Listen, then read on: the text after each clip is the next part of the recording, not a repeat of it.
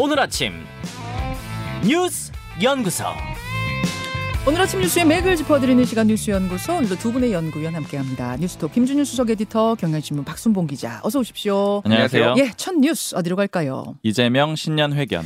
이재명 대표 어제 신년 기자 간담회가 있었어요. 네, 주요 발언들만 뽑아서 정리를 해드리면은요. 먼저 지금 청산해야 할 가장 중요한 과제는 검사 독재다 이렇게 얘기를 했습니다. 이게 지금 한동훈 국민의힘 비상대책위원장이 계속해서 운동권 청산을 얘기하고 있잖아요. 예. 여기에 대해서 청산론 대 청산론으로 맞선 겁니다. 두 번째로는 피습은 암살 시도다 이런 표현을 썼거든요. 그러니까 이 대표 본인이 피습을 당했잖아요. 네. 여기에 대해서 암살 시도라고 했고 그리고 개인에 의해서 벌어진 일이라고 생각하지 않는다 이렇게 얘기를 했어요. 네, 구체적으로는 대통령의 시대착오적인 이념 전쟁의 결과다 이런 표현도 썼습니다. 음. 그 맥락도 한번 짚어보면은 지난 17일에 이재명 대표가 당무에 복귀하면서 이런 얘기를 했었거든요. 법으로도 죽여보고 펜으로도 죽여보고 그래도 안 되니까 칼로 죽이려고 하지만 결코 죽지 않는다 이런 얘기를 했었는데 이게 당시에 보면은 정부, 검찰, 언론을 얘기하는 걸로 해석이 됐었거든요. 즉 이재명 죽이기의 배경에는 이런 그 양 양극단으로 몰린 이런 정치 문화가 반영이 돼 있다. 그 주체는 윤석열 대통령이다. 이렇게 지목을 한 걸로 해석이 됩니다. 예. 그런데 여기에 대해서 이제 한동훈 비대위원장은 어, 굉장히 이 크게 반발을 했죠. 네, 이제 검찰 그렇게 이제 몰아가면 안 된다 이런 식으로 표현을 했었어요. 개인에 의해 벌어진 일이라고 생각하지 않는다라고 하면 이게 누구를 지목하는 것이냐 뭐 이렇게 어제 어, 또 되받아치기도 했습니다. 네. 그리고 선거제 개편에 대해서는 먼저 얘기를 하진 않는데 당연히 질문이 나왔거든요. 네. 이렇게 표현을 합니다. 신중하게 의견을 수렴 중이다. 길지 않은 시간 안에 허심탄회하게 말씀드릴 시간이 있을 거다 이렇게 얘기를 했는데 음. 그러니까 이 얘기는 결과적으로는 어제 저녁에 전당원 투표를 통해서 의견을 수렴할 거다 이런 보도가 나왔거든요. 네. 그러니까 요 얘기를 했던 걸로 결과적으로는 보여요. 그러니까 저도 얘기를 들어보고 확인을 해보니까 이 최고위원회의에서 논의는 없었는데 실무라인에서 준비를 하고 있다라고 합니다. 전당원 투표를 네, 어. 결국에는 이재명 대표가 곧 뭐 조만간 얘기할 거라고 했던 거는 이 전당원 투표 의견 수렴해 가지고 얘기를 할 것이다 이런 취지로 보이는 거고요. 그러니까 어제 사실은 이 부분에 대한 언급이 어떻게 나올 건가가 가장 관심사였잖아요. 네. 선거제에 대한 얘기. 근데 의견 수렴 중이다라고 하고 더 이상 구체적으로 나오지 않았기 때문에 사실상 언급 안 한 거 아니야? 다들 이렇게 얘기했는데 기자들은 조금 다르게 봤군요. 그렇죠. 이게 우회적으로 요 보도를 통해서 저녁에 확인을 해줬다라고 볼 수가 있고요. 사실 어제 여러 가지 보도들이 많았거든요. 음. 네. 근데 민주당에서 확인해준 보도는 요거 하나였어요. 그러니까 아. 이제 요거는 뭐 이재명 대표의 의중도 좀 반영돼 있다라고 볼 수가 있겠죠. 전당원 투표 쪽으로 가닥이 잡혔다 이렇게 봐도 된단 말이에요. 네, 근데 사실 전당원 투표를 또 제안한 사람이 정청래 최고위원이잖아요. 네. 정청래 최고위원은 병립형 회기파거든요. 네. 그러니까 이런 점도 좀 주목해서 봐야 될 것 같습니다. 그렇죠. 그리고 당내 공천 갈등에 대한 얘기도 있었는데 이렇게 표현을 합니다. 공천 과정도 통합, 통합이라는 측면을 고려하면서 그 위에서 혁신을 하는 거다. 그러니까 통합 위에 혁신하는 거다. 이렇게 표현을 했거든요. 이게 이제 저도 꾸준히 좀 짚어드린 적이 있었는데 이재명 대표 내지는 민주당의 지금 공천 지향점이 안정에 초점이 맞춰져 있다라고 말씀을 드렸잖아요. 음흠. 물론 한동훈 위원장은 뭐 추천하면서 좀 역동적으로 움직이고 있는데 이거랑 좀 다른 측면인데 네. 이런 것들을 이재명 대표 입으로 다시 한번 확인했다라고 볼 수가 있습니다. 음. 왜냐하면 통합을 더 중심에 둔 거니까요. 그리고 이재명 대표 측 인사랑 그제 만났었는데 그런 얘기도 하더라고요. 사실 이제 한동훈표 공천 때문에 저쪽에 역동성이 있어가지고 좀 상황 불리한 거 아니냐, 뭔가 해야 되는 거 아니냐 이런 질문들을 기자들이 했었거든요. 음. 그랬더니 하는 얘기가 한동훈표 공천은 조만간에 여론조사를 통해서 성적표가 나올 텐데 음. 그 성적표를 보면은 아마 이제 굉장히 안 좋을 거다. 예를 음. 들자면 뭐 마포, 을, 뭐 경기 수원정, 인천 계양을 이런 지역구들이 있잖아요. 네네. 원래 민주당이 유리하기도 하고 이런 데가 만약에 두 자릿수 이상 뭐 10% 포인트 이상 차이가 나게 되면은 격전지로도 분류가 안 될 테고 주목도 못 받게 되면은 어. 그럼 한동훈표 공천이 실패한 걸로 드러날 거다. 이제 이렇게 얘기를 하더라고요. 예를 즉, 들면 김경률 비대위원, 뭐 이수정 교수, 윤희숙 전 의원 이런 분들을 지금 한동훈 비대위원장이 손을 들면서 네. 역동적으로 넣고 있는데 성적표가 나오기 시작하면 달라질 수 있다는 게 지금 민주당 생각이에요. 맞습니다. 그래서 굳이 그렇게 대응할 필요가 없다라는 어. 거고 자신들은 시스템 공천으로 간다 이런 겁니다. 그리고 하나만 더 짚어보면은 그 대표 브랜드인 기본소득을 다시 한번 꺼내 들었어요. 네. 경기지사 할 때 많이 얘기했었는데 그 출생 기본소득이란 이름으로 다시 가져왔습니다. 음, 결국 이제 저출생 대책에 대한 얘기인데 필요하다면 대학 등록금 포함해서 교육비 일체에 대해서 과하다 싶을 정도의 보편 지원책을 만들어야 된다. 그리고 이런 저출생 대책을 위해서 범국민 저출생 대화기구를 제안한다 이런 얘기를 했습니다.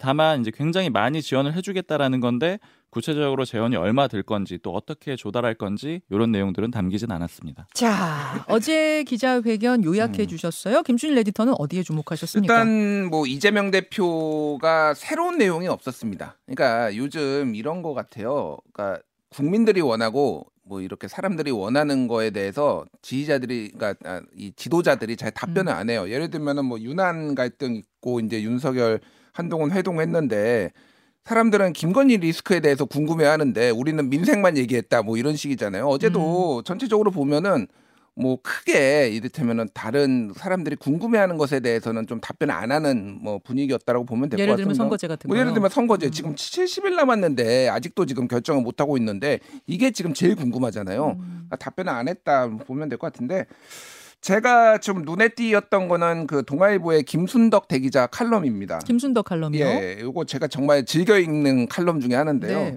제목이 이재명의 대통령 같은 신년 회견 이거 이- 이거예요. 동아일보 칼럼이. 예, 동아일보 어. 같은데, 그러니까 이렇게 썼습니다. 기자들의 한사코 피하는 윤 대통령과 대비되면서 오히려 이재명이 대통령 같은 모습이었다. 뭐 이렇게 시작을 했어요. 그러니까 그래서 왜 대통령은 윤석열 대통령은 기자회견 안 하냐? 음. 내용도 별거 없었다. 뭐 이런 내용입니다. 그래서 오히려 내용은 이재명 대표 굉장히 비판하는 내용이에요. 이 음. 내용에 대해서 하나도 공감을 못 하겠고 예를 들면은 뭐 이렇게 통합을 예- 외치고 있는데 뭐 개딸들 뭐 이렇게 뭐 동원해 가지고 오히려 분열시킨 거는 이재명 당신 아니냐 뭐 이런 식으로 음. 굉장히 비판하는 내용인데 어쨌든 윤석열 대통령 그래서 이거보다도 못하냐 왜 아하. 기자회견도 못하냐 뭐 이렇게 좀 아. 비판하는 내용이었습니다. 기자회견을 촉구하는 뭐 칼럼이었군요. 음, 예. 예. 지금 선거제도 관련해서 좀 얘기를 하자면은 결국은 이제 전당원 투표인데 이게 2021년에 이제 대자뷰예요. 무슨 얘기냐면 당시에 네. 이제 박원순 시장 그리고 오거돈 시장이 이제 귀책 사유가 있어서 민주당은 이, 그 다- 예전에 2014년에 문재인 대표가 당원을 만들면서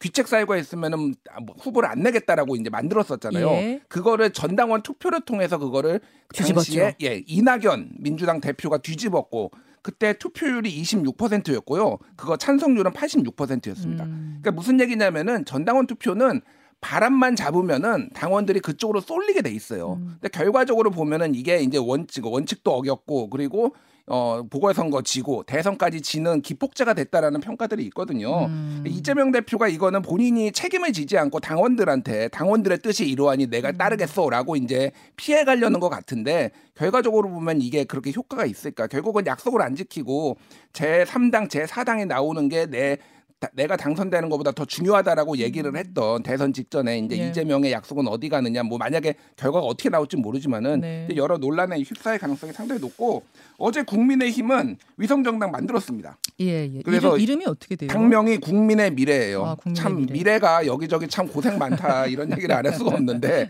여기서 욕, 욕, 욕 먹고 저기서 욕 먹고 이건 국민의 미래, 국민의 힘 뭐 이렇게 간다라고 합니다. 그래서 모든 시나리오에 다 대비하겠다 뭐 이렇게 얘기가 나왔고 네. 눈에 띄는 게 유승 희 전 더불어민주당 최고위원이 탈당했습니다. 지지자 300명 데리고 이분이 원조 친명이거든요. 자, 누구요? 누구? 유승희 전 더불어민주당 최고위원. 아, 예. 민주당 전 최고위원이 예, 예, 예. 그러니까 여기가 2017년 이재명 대표가 성남시장 시절에 그때부터 이재명 대표 도왔던 사람이에요. 네, 네. 근데 이제 공천 부적격 판단 받고 이제 뭐 컷- 컷오프 됐거든요. 쉽게 얘기하면은. 음. 그러면서 이제 새로운 미래 쪽에 이제 하면서 굉장히 강력하게 비난을 했어요. 당내 민주주의 전통이 무너져 내렸다.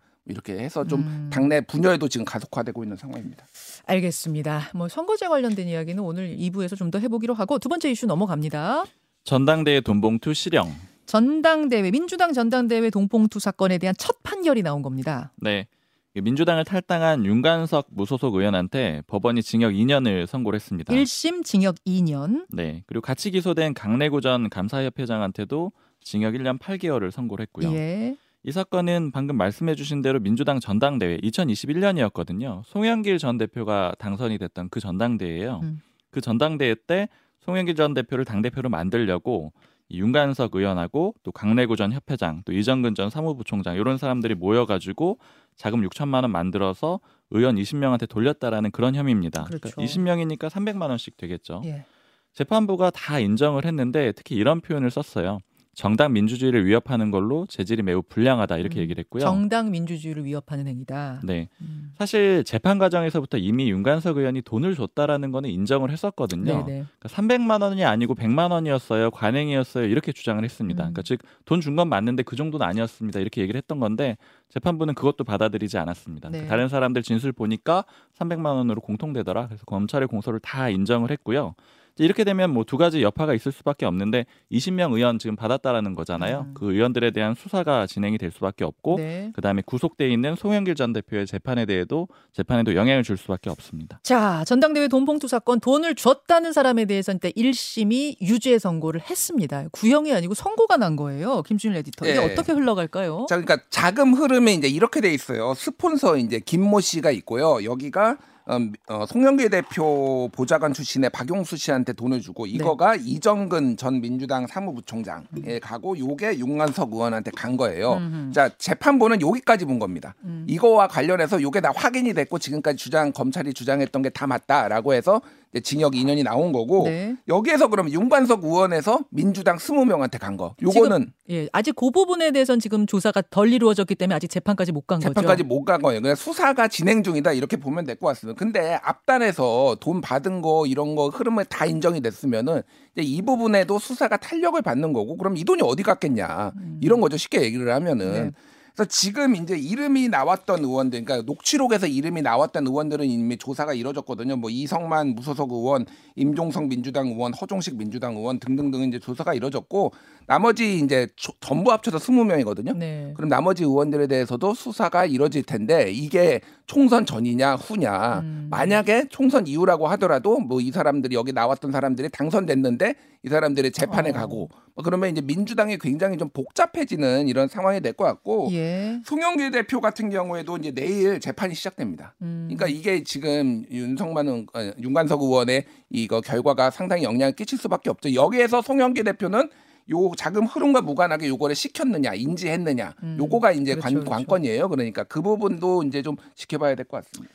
자, 마지막 뉴스 넘어갑니다. 세수펑크 56조. 제수 펑크가 56조 원이나 되나요? 네, 예측도 잘 못했고 돈도 적게 들어온 건데요. 국가 기준으로 보면 작년 세금 걷어가지고 올해 예산으로 쓰는 거거든요. 음. 근데 작년에 즉 올해 쓰려고 잡아놓은 예산이 400조 5천억 원이었어요. 네. 근데 어제 기재부가 계산을 해보니까 작년에 거친 돈이 344조 1천억 원이라는 거예요. 그러니까 음. 이렇게 되면은 56조 4천억 원이 모자란 거, 즉 그러네요. 펑크가 난 거고요. 음. 역대 최대 규모입니다. 그 작년 9월에도 사실은 이런 정도의 예측이 있었어요. 그러니까 너무 돈이 좀 적게 거칠 것 같으니까 재추계를 해봤는데 그때도 요 비슷한 수준이 나왔었거든요. 음. 이제 문제점들이 몇 가지가 있는 건데 일단 첫 번째로 왜 이렇게 적게 거쳤느냐? 그러니까 기업들이 어렵고 부동산 경기가 안 좋았다 이렇게 요약을 해볼 수가 있습니다. 음. 그러니까 상장 회사들의 영업이익을 보면은요. 재작년 상반기하고 작년 상반기를 비교해 보니까 네. 70.4%가 줄었어요. 70.4%가 급감했어요? 네, 그만큼 경기가 안 좋았다라는 거죠. 와. 그러니까 세금이 또 적게 거친 거고요. 예. 그다음에 부동산 경기 침체됐다라는 거 많이들 느끼시잖아요. 양도소득세가 14조 7천억 원 줄었습니다. 음. 뭐 이런 거 더해가지고 왜 계산이 안 맞느냐 이제 계산은 또 제대로 했었어야 되는 거 아니야 이런 지적이 있는데 이게 네. 기재부 문제로밖에 볼 수는 없는데 세수 오차율로 보면 요 정도 펑크면은 14.1%거든요. 음. 근데 문제는 작년에도 15.3% 오차가 났고요.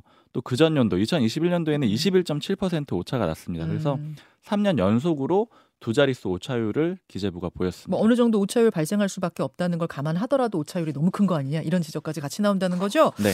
자, 김준일 에디터. 예, 이게 그러니까 기재부가 일단 역대급으로 지금 무능함을 보여주고 있다. 이 정도 오차율이 나면은 이거는 심각한 문제가 있는 거예요. 뭐가 됐든. 그리고 그러니까 작년 상, 상반기에 기재부가 발표한 거는 59조 원 세수 펑크가 날 거라고 했는데 56조 원이니까 하반기에 조금 좋아진 거예요. 그러니까 음. 세금이 조금 더 거쳤다 이렇게 보시면 될 것 같은데 네.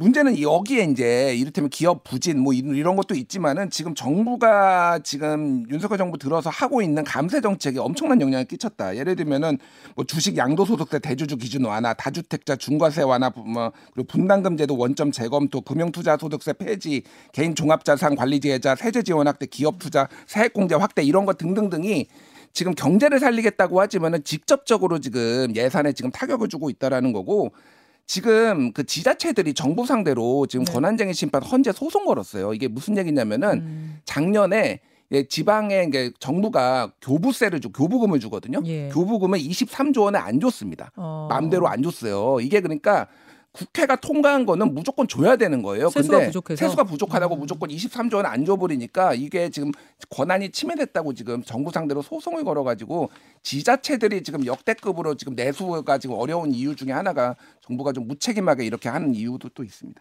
여기까지 두 분의 뉴스 연구 함께했습니다. 고맙습니다. 감사합니다. 김현정의 뉴스쇼는 시청자 여러분의 참여를 기다립니다. 구독과 좋아요, 댓글 잊지 않으셨죠? 알림 설정을 해두시면 평일 아침 7시 20분 실시간 라이브도 참여하실 수 있습니다.